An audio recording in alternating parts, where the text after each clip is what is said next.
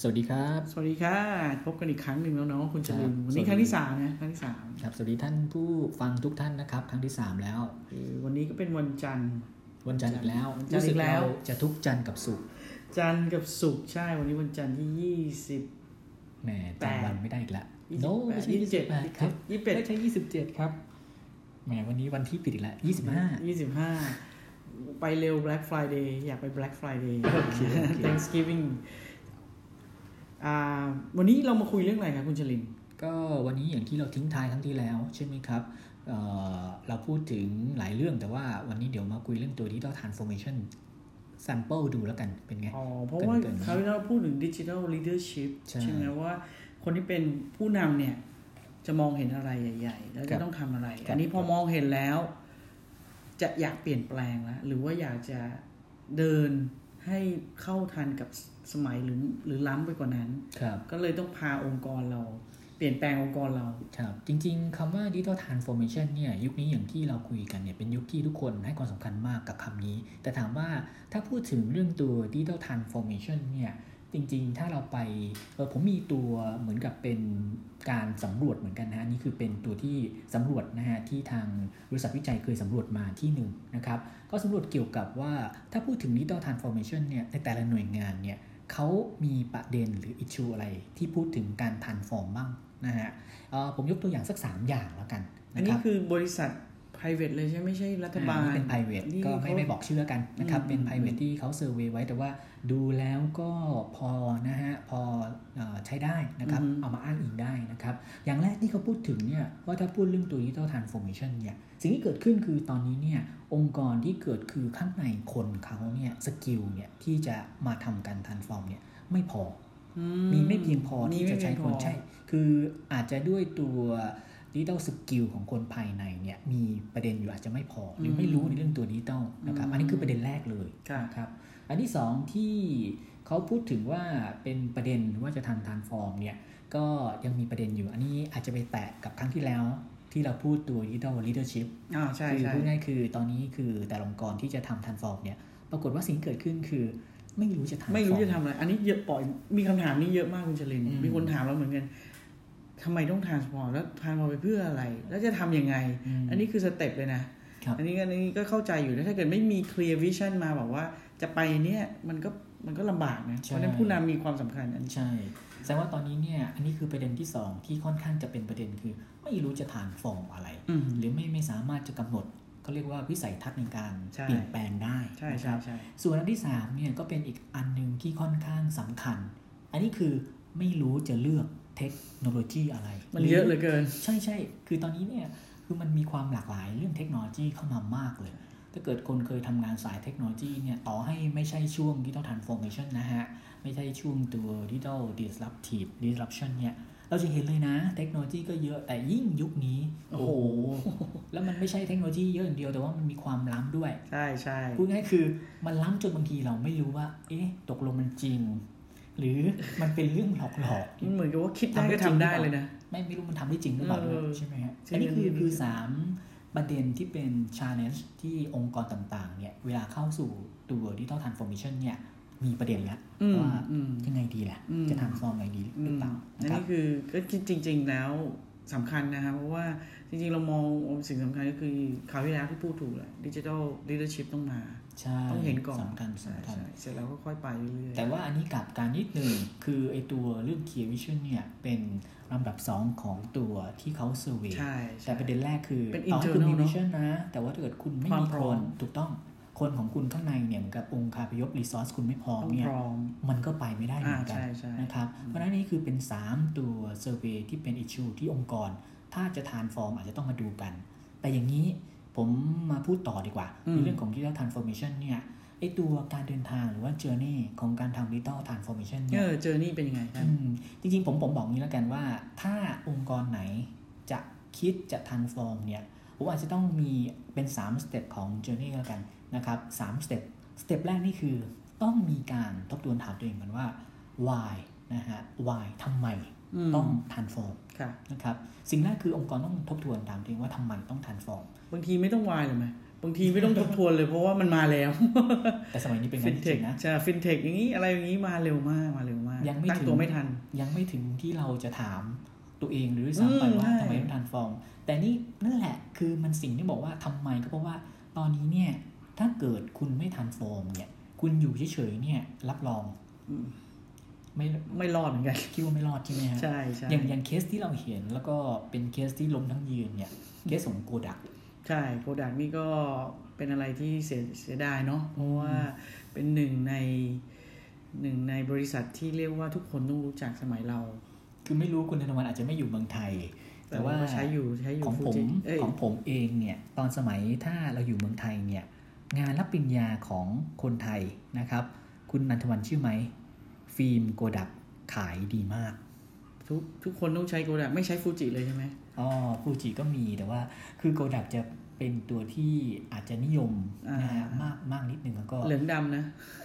ใช่ใช่เหลืองดำแล้วก็คนหนึ่งซื้อเป็นสิบนะฮะสิบม้วนยี่สิบใช่ใช่ม้วนนะใช่ฮะสำหรับใช่การถ่ายซึ่งโอ้โหเยอะมาก แต่ขายตอนดีปัจจุบัน ไม่มีฟิล์มตัวฟิล์มไม่มีแล้ว บริษัทเรื่องฟิล์มหายจบไปแล้แล้วเพราะฉะนั้นถามว่า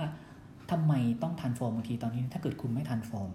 บริษัทคุณอาจจะถูกบังคับไป ไม่อยู่ก็ได้ ใช่ไหมฮะใช่ใช่เพราะนั่นคือเป็นสิ่งแรกที่ตอนนี้ทุกคนอาจจะต้องมาจะนะฮะจะดูตัวเองนั่นแหละว่าเอ่อเกิดนะฮะช่วง transformation เนี่ยคุณต้องคิดตรงนี้คือว่าคือเรามองอย่างนี้นะคุณเฉลิมมีสองแบบ คืออันนึงเนี่ยถ้าเราทันก็คือ ถามได้ว่าวายแต่ถ้าเกิดบางคนไม่ทันคือถูกบีบบังคับอืมบีบบังคับให้ต้องเปลี่ยนเลยครับอันนี้ก็อันนี้ก็เป็นอีกแบบหนึ่งเหมือนกัน เพราะว่าไม่ทันละอืมคิดทบทวนไม่ทันละ ยังไงก็ต้องเปลี่ยนตามครับตามสถานการณ์นะครับก็ครับมีสองแบบได้ เพราะฉะนั้นเจอเน่แรกอย่างที่บอกคือเออคุณต้องมาทบทวนว่าอืม why นะฮะทำไมต้อง transform นะครับพอไปสู่ว่าคุณเริ่มคอนเซิร์นว่าทำไมต้อง transform แล้วคุณเริ่มอยากจะเปลี่ยนแปลงแล้วเนี่ยขั้นตอนที่สองเนี่ยมาต่อคือ คุณจะ transform อะไรล่ะอืมคือ what to transform ละค่ะนะครับว่าตอนนี้อะไรล่ะที่คุณจะ transform มันเยอะนะอืมเลือกยังไงล่ะ ใช่ไหมครับวาไรตี้มันเยอะมากเราจะ transform จากอะไรก่อน product ชิ้นไหนก่อน หรือว่าเราจะ transform ตัวเอง transform internal หรือยังไงนี่มันก็ต้องมีสเต็ปอีกข้างในอีกอืมคืออันนี้ผมแนะนำอย่างนี้ละกัน คือโดยปกติเนี่ยของการทำ transformation เนี่ย ถ้าเราเดี๋ยววันหลังอาจจะมาเล่าให้ฟังเรื่องตัว Digital Services Standard ที่หลายรัฐบาลเขาใช้ในการทำ transform อืนะมฮะอืมมันจะมีการแบ่ง state ในการทำ transform เนี่ยเป็น4 state อ๋อนะครับค่ะเดี๋ยวผมขอเริ่ม state แรกครับว่าน่าจะเข้าใน what to transform เนี่ยเขาเรียกว่า discovery state อืมเพราะฉะนั้นถามว่าจะ transform อะไรเนี่ย บางทีเนี่ยเราใช้วิธีการเอา stakeholder นะครับที่เกี่ยวข้องนะครับ กับเรื่องราว หรือสิ่งที่เป็นตัวสินค้าของบริษัทเรา customer journey ไหมเออก็ด้วยนะฮะอืม customer เป็นหนึ่งใน stakeholder ของเราอืมเพราะฉะนั้นถึงเวลาถ้านะครับเราจะ transform อะไรเนี่ยเรื่องอะไรหา solution อะไรคือเป็นช่วง discovery อืมสิ่งที่เราทำอยู่นะครับ เราคุยกับ stakeholder เราอืมทั้ง supplier นะครับทั้ง customer อืมบางทีเราเจออะไรบางอย่างว่าเขามี need อะไรบางอย่างที่เรายังไม่ตอบโจทย์เขาใช่นะฮะเราจะหเจรืออเพอะไรนบางพออยย่างต์ไหมอะอาจจะเป็น pain point ก็ได้อืมเพราะฉะนั้นเราจะรู้ว่าอะไรล่ะที่เราต้องเปลี่ยนแปลงละใช่จากการที่ทำตัว discovery ครับตรงนี้ค่ะนะครับ ซึ่งเบื้องต้นเนี่ยมันจะช่วยให้เราจะเรียกว่าชัดเจนขึ้นก็ได้ว่าไอ้ตรงนี้แหละ คุณเป็นสิ่งที่ไม่ถูกใจค่ะคนที่ใช้กับคุณค่ะคนที่มีปฏิสัมพันธ์กับคุณอืมนะครับ อันนี้ก็อันนี้ก็เห็นได้ชัดเจนนะอันนี้เราก็ขอเล่าประวัตินิดนึงก็คือ เราอะชอบดูหนังครับเราชอบดูหนังมากแล้วสมัยตอนที่อยู่อเมริกาเนี่ย มันไม่มีคลองถมเนาะก็ไม่สามารถที่จะไปซื้อถูกๆได้ ก็ต้องเช่าไว้เป็นครับจิตจลักษณะแล้วตอนนั้นก็คือ Blockbuster อืมเป็นที่เดียวที่ต้องไปเช่าอืมตรงนี้ ใหญ่ที่สุดมีสาขามากที่สุดมันก็ใกล้บ้านก็ต้องไปเช่า เช่า เช่าเนี่ยมันเหมือนเช่าหนังสือ มันเหมือนไปยืมหนังสือครับเช่า ถ้าคืนเร็วก็ราคาหนึ่ง ถ้าคืนไม่เร็วก็อีกราคาหนึ่ง แล้วถ้าเกิดลืมไปเลยนี่ก็โอ้โหฟรีฟรีนี่เยอะมากครับนะเพราะฉะนั้นเราชอบดูหนังเนี่ยเพราะฉะนั้น Blockbuster ก็เป็นที่เดียวที่เราต้องไปเช่า ถ้าอืมถ้าไม่ไปดูหนังในโรงซึ่งก็ราคาแพงอีกอืมนะฮะเพราะฉะนั้นตรงเนี้ย Blockbuster ทำยังไง ก็พยายามที่จะมีหนังมากที่สุด เราก็ต้องไปเช่า เสร็จแล้ว มันมีบริษัทอีกบริษัทหนึ่งเรียกว่า Netflix ซึ่งปัจจุบันเนี่ยทุกคนดังมากดังอยู่แล้วอืมแต่สมัยก่อนตอนนู้นเนี่ยช่วง 90 เนี่ย Blockbuster ประมาณ 80 Netflix มาประมาณ 90ในยุค90 Netflix มาแบบใหม่ ไม่มีหน้าร้านอืม Netflix ไม่มีหน้าร้าน แต่สมัครสมัครทางอินเทอร์เน็ต แล้วก็ส่งมาทางไปรษณีย์อันนี้เริ่มเลยนะ Netflix เริ่มจากไปรษณีย์ตอนคุณนันทวันอยู่ที่ USA ใช่ใช่ตอนนั้น Netflix เริ่มจากไปรษณีย์นะ ครับคือยืมไปรษณีย์แล้วก็ต้องส่งกลับไปรษณีย์แต่ไม่ต้องเสียเงินไปรษณีย์คือคือไม่สมัยก่อนต้องเสียค่าสแตมป์ใช่ไหมคะครับแต่ถ้า Netflix เนี่ยไม่ต้องเสียเขาจะเอาซองมาให้ด้วยนะอืมโอ้เจ๋งมากเลยสะตดอนวกนั้สนบายสะดวกสบายเพราะฉะนั้นคืนเมื่อไหร่ก็ได้อืมก็คืนไปคือเราจะเช่าแบบนี้ ถ้าเรามีสิทธิ์สามสามมูฟี่เราก็เช่าได้สามมูฟี่คืนคืนเป็นหนึ่งมูฟี่ก็ยัง เอาคืนได้หนึ่งมูฟี่ก็ให้อยู่ในโควต้าคือสามมูฟี่อืมคุณจะคืนเมื่อไหร่ก็ได้ครับแต่นั่นหมายความว่าคุณก็เหลืออีกแค่สามก็คืออย่างเงี้ยมันก็ไม่มีไม่มีทางถูกไหมไม่ต้องกลัวว่าฟรีจะเสียเท่าไหร่ครับก็อยู่ที่ตัวเรา manage แล้วว่า วันนี้เราจะคืนอันนี้อะก็ถึงจะได้มาอีกรูปอีกเรื่องหนึ่งถ้าเราไม่คืนเราก็หาอันใหม่ไม่ได้ ถ้าเรายังครอบครองสามส่วนใหญ่เราก็จะสามสามมูฟี่หรือหนึ่งมูฟี่ราคาจะต่างกันและคุณในช่วงนั้นนะคุณนันทวันจะบอกว่า อันนี้แหละคือสิ่งที่ตัวเขาเปลี่ยน Netflix เข้ามาใช่ไหมครับว่าเป็นเขาเปลี่ยนอะไรเพนพอยต์อ่า pain point ของบล็อกบัสเตอร์ของผู้ consumer อย่างเราอะหนึ่งลืมสองค่า fee เยอะมาก แล้วก็เนี่ยมันจะเกิดปัญหาเรื่องนี้เพราะ Netflix มาช่วย pain point ตรงนี้แหละใช่ เขาเลยรู้แล้วใช่ไหม Netflix รู้แล้วว่าปัญหาของลูกค้าคืออะไรใช่ก็เลยเอาสิ่งที่ตัวเองคิดว่าดีกว่าใช่นะครับมาช่วยในการให้บริการอะไรบางอย่างใช่ซึ่งนี่คือเป็นการตอบโจทย์ นั่นครั้งแรกเลยนะ นั่นเริ่มต้นเลยนะ แล้ว Netflix ก็เดี๋ยวเดี๋ยวเรามาคุยกันอีกว่าเขาทำอย่างไรอีก ให้มันยิ่งดีขึ้นไปอีกใช่งั้นตอนแรก ๆ เลยก็คนก็เริ่มใช้น้อย แต่ว่าก็เริ่มใช้มากขึ้น ครับ นี่เห็นก็ชัดเจนก็เป็นอะไรที่ทาง Netflix อาจจะตอบโจทย์ถูกไหมฮะ ใช่ใช่โอเคเอ่ออย่างเจ้าเรื่องสุดท้ายนะครับ ที่บอกว่าพอเรารู้แล้วว่าทำไมอะอะไรเนี่ยต่อสุดท้ายคือเราจะรู้แล้วแหละนะครับว่าเราจะ how to transform อืมพูดง่ายๆสมมติว่าคุณนันทวันพูดถึงว่าเพนพอยที่เราเจอคือปัญหานะครับสำหรับลูกค้าใช่ในการคืนคืนลำบากในการมากคืนเรื่องตัวตัวหนังอ่าตัวหนังเนี่ยส DVD มัยก่อนมันเป็นตัวเทป ใช่ไหมฮะ DVD เลยอะ DVD เลยใช่โอ้เทปนี่จะเก่ากว่าเทป DVD เก่าอีกโอเคไม่ค่อยมีแล้ว อันนั้นเล่นเก่าหนักแล้ว อันนี้ DVD โอคชัดเจนพอรู้ชัดเจนว่ามันมีปัญหาตรงนี้เนี่ยใช่นี่คืออะไร เพราะฉะนั้นสิ่งที่ทำต่อคือ how to ใช่นะครับว่าแล้วเราจะเอาอะไรมานะฮะเปลี่ยนแปลงนะครับใช่ด้วยอย่างไรอืมวิธีไหน ซึ่ง Netflix ตอบโจทย์จริงแต่นี่ตอบโจทย์ทีนี้มาเล่าให้ฟังอีกนิดหนึ่งประสบการณ์ Netflix เนี่ย เช่าเนี่ยแสดงว่าเราอยู่ที่ไหนก็ได้ถูกไหมๆใช่ถ้าเป็น Blockbuster เนี่ยมันต้องเป็นสาขาที่เราไป register อย่างเดียวโอ้ข้ามสาขาไม่ได้ข้ามสาขาไม่ได้อีกถ้าข้ามสาขาก็ต้องไป register ใหม่อีก ต้องไปเสียค่า membership ใหม่อีก ถ้าเป็นอีก เพราะฉะนั้นแต่ว่า Netflix นี่คุณจะอยู่ที่ไหนก็ส่งเอาส่งไปรษณีย์เอาใช่ไหมโอ้เสร็จแล้ว Netflix มาเหนือชั้นอีกมี vending machine เออเหรอเหนือเหนือมาอีก ก็คือคุณสามารถเหมือนซื้อซื้อโค้กซื้ออะไรได้เลย มี vending machine แล้วก็หยอดทีนี้ไม่หยอดแล้วก็คือเลือกหนังแล้วมี membership ก็ใส่ username password ไปแล้วก็กดหนังมาโอ้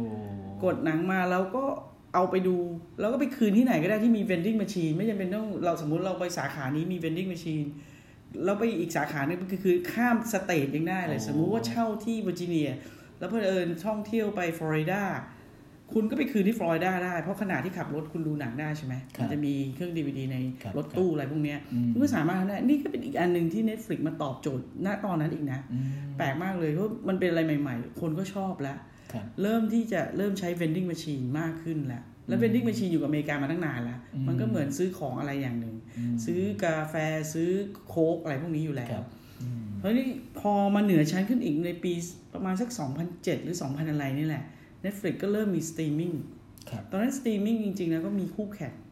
Amazon นี่มาก่อนอืม Amazon เนี่ยหนังเขาอะจะไม่ได้หนังเป็นแบบเร็วแต่เป็นหว่านังตอนใหม่ตอนแรกเนี่ยแค่ทำให้ดีขึ้นทำให้ดีขึ้นใกล้เคียงของเดิม ใช่ใกล้เคียงถูกต้องไหมดูแต่ว่ามี flexible มีโอเคทางเลือกมากขึ้นให้แต่กับตอนนี้ Netflix ไม่เหมือนเดิมไม่แล้วเหมือนเดิมนี่นี่ฉีกไปเลย จากเป็น DVD ฉีกเป็นสตรีมมิ่งเลยครับคือไม่ต้องมีไม่ไม่ต้องมีของมาคืนแล้วอันนี้แหละเรียกว่าการทาน transform ของโอ้ของแท้เลยใช่ถูกต้องไหมฮะ2000ประมาณ2007ประมาณ2000น่ะ2000ต้นช่วงต้นต้นปีหรืออะไรต้นต้นยุคนะฮะอืมต้นต้นยุคเริ่มมีสตรีมมิ่งแล้ว แต่ว่ามันไม่ได้มันไม่ได้ well known เนาะครับ Amazon มีแต่ว่า Netflix มาทำให้ดีกว่าอืมเยี่ยมเลยอ่า Netflix คือ Netflix เริ่มเอาหนังหนังสำคัญสำคัญหนัง หนังเร็วๆ หนัง new release เนี่ยมาคนก็เริ่มเข้ามา แล้ว Netflix Netflix ก็ล้ำเข้าไปอีกทำหนังตัวเองอืมล้ำไปเรื่อยๆ ทุกวันนี้ถามว่าใครไม่รู้จัก Netflix โอเค ยากมากอ่าก็ถือว่าตอนนี้เข้ามาในเมืองไทยนะครับ เรา subscribe เป็นสมาชิก Netflix ที่เมืองไทยใช่ได้รู้หนังฮอลลีวูดได้ แต่ตอนนี้ล้ำกว่าคือเชื่อไหมคุณนาวานตอนนี้ก็มีหนังไทยใช่เป็น Netflix แล้วถูกไปไปไกลก็ไปพอสไกลมควร นั่นสิฮะ อันนี้คืออย่างที่บอกว่าตอนนี้เนี่ยพอพูดถึง digital transformation เนี่ย what เอ่อ why what แล้วก็ how นะครับ แต่อย่างที่บอกว่าตอนนี้ Netflix เนี่ยเป็นธุรกิจมีเดียมีนะเดีคยรับมีจเดียริงๆ ผมผมเติมให้อีกนิดนึงแล้วกัน มันจะมีงานของตัวที่ Cisco ที่ทำตัว Initiate กับ IMD นะฮะอืมอืมในเรื่องตัว Digital Business Transformation Framework อืมจริง ๆ มันจะมีตัวธุรกิจที่ถูก disrupt มากที่สุดนะฮะมากที่สุดอืมเขามีการทำไว้ประมาณ 14 business อืมแต่ว่าเบอร์แรกเลย อะไรเอ่ย อันดับแรกเลยนะครับ เรื่องตัว Media and Entertainment นั่นไงนะครับ ถูก disrupt ไปอย่างกระจุยกระจาย ทุกคนจะคิดว่าเป็นแบงกิ้งนะอ่าปรากฏว่ามีเดียไปจริงไปจริงเร็วกมีว่าเดีย ซึ่งเราเนี่ยเราบอกเลยว่าเราเห็นชัดเจน ตั้งแต่เราอยู่อเมริกามาเนี่ย media อืมจากต้องต้องเป็น DVD ไงคุณจรินมันไม่ต้องใช้ DVD แล้วมันเป็นสตรีมมิ่งไงจริงๆสตรีมมิ่งนี่มันมันมาตั้งแต่เล่นเกมแล้วเนาะครับคนเล่นเกมเราจะรู้อยู่แล้วอืมเพราะว่าเกมเนี่ยมันมันไม่ต้องใช้ มันไม่ต้องใช้อะไรละ มันครับสตรีมมิ่งบนบนอินเทอร์เน็ตได้เลอืมเพราะฉะนั้น media หรือว่าสปอร์ตหรือว่าเรื่อง entertainment เนี่ยเราเห็นด้วยนะครับที่ survey นี้เราเห็นด้วยครับจริง ๆ เรื่องมีเดียเนี่ยเอ่อผมเรียนตรงว่าเคสในต่างประเทศหรือเมืองไทยเนี่ยเจอเหมือนเหมือนกันหมด คือสมัยนี้เนี่ยถ้าเป็นตัวมีเดียแบบเดิมเนี่ย ผมไม่แน่ใจตอนนี้คุณมันยังเปิดทีวีอยู่หรือเปล่านะ ในเบื้องต้นเพราะว่าตั้งแต่มี Netflix นี่ชีวิตเราสบายขึ้นเยอะสนะมัยขึ้นนะดูที่ไหนเมื่อไรอย่างไร YouTube ได้หมดลอย่างเงี้ยสบายขึ้นเยอะนะใช่ไหมใช่ไหมคือตอนนี้เนี่ยรูปแบบปัจจุบันเนี่ยคำว่า media and entertainment เนี่ยวิธีการพฤติกรรมคนไทยนะฮะเปลี่ยนไปเราเอ่อ anytime anywhere ใช่ถูกต้องไหมถูกเราจะดูอะไรเมื่อไหร่นี้เมื่อไหร่ก็ได้ใช่ปรากฏว่าถ้าเป็นตัวธุรกิจดั้งเดิม โอ้นะฮะไม่ได้ ต้องต้องนั่งรอ ธุรกิจดั้งเดิมมันมีจะมีสล็อตสล็อตของมันถูกต้ต้อองงไหมอ่าต้องนั่งรออย่างหาเงี้ยยว่าไปติดหายไปติดติดติดหนังเงี้ยถูกต้องสองทุ่มต้องมานั่งรอแล้วใช่สมัยก่อนเนาะอ่าหรือว่าสี่โมงเย็นหรือว่าแปดโมงเช้านี่ต้องมานั่งรอถูกแล้วต้อง เพราะฉะนั้นตัว model business แบบนี้เนี่ย เดิมทีโฆษณาเคยอยู่แบบ ตัว traditional แบบเดิอ่ามใช่ไม่ตอนละนี้ถูกมูฟมาเป็นถูกแพลตฟอร์มใหม่ถูกเงินถูกมูฟมาเป็นรูปแบบออนไลน์ ถ้าอยากจะดูฟรีก็ต้องดูโฆษณา ถูกไหมมีแต่ถ้าคุณเสียเงินใน YouTube คุณไม่ต้องดูโฆษณาใช่ใช่ถูกไหม YouTube ตอนนี้ก็มี Account ออกมาเยอะแยะถูกว่าต้องถ้าไม่อยากจะฟังโฆษณาใช่ไหมก็จ่ายเงินถูซะกต้องแต่ถ้า ถ้าไม่มายเรื่องโฆษณาสัก10 second หรือว่า20 second ก็โอเคใช่ก็ฟรีได้นะ แต่ว่าอย่างนี้ผมจะเติมนิดนึง คือเราจะบอกว่า เอ๊ะอย่างนี้ธุรกิจดั้งเดิมเนี่ยจะตายไหม จะตายหรือเปล่า แต่ผมผมบอกนี้ว่าถ้าเกิดเราดูเนี่ยมันเกิดจริงๆ ตอนที่ช่วงที่เกิดตัวละครเรื่องบุพเพสันนิวาสโอ้อันใช่นั้นคือเกิดกระแสแบบนิยมมากใช่ๆแล้วใช่ปรากฏว่าคุณนันทวันเชื่อไหม จากเดิมทีที่คนไม่ไปดู traditional ตัวทีวีเนี่ยค่ะค่ะปรากฏใช่ว่าเอ่อถ้าบุพเพสันนิวาสออก on air ตอนไหนเนี่ยอ่าใช่ใช่มันใช่เกิดคำว่า reverse ใช่ behavior ใช่ใช่คุณกลับไปเพื่อจะไปดูวันที่ออกอากาศครั้งแรกถูกถูกถ้าเป็นไปได้เพราะว่าอยากจะดูก่อนใช่ใช่ราะฉะนั้นถามว่าตอนนี้เนี่ยในยุคนี้เนี่ยมันเกิด disrupt ตัวเทคโนโลยีเข้ามาดิจิตอลเข้ามาก็จริง แต่ว่า สุดท้ายสำคัญที่สุดคือคำว่า content อืม content ถ้า is a คอนเทน king ต์สำคัญใช่ถ้าคอนเทนต์ให้คนดูประทับใจหถูรืกอต้องว่าอยากเขาก็ยังรอได้ถูกต้องยังรอได้อืมเพราะฉะนั้นตอนนี้เนี่ยถ้าเกิดใครเป็นเจ้าของใครเป็นเอ่อ owner ที่สามารถ produce content ได้เนี่ยก็จะเป็นนะฮะผู้ที่ยังชนะใจ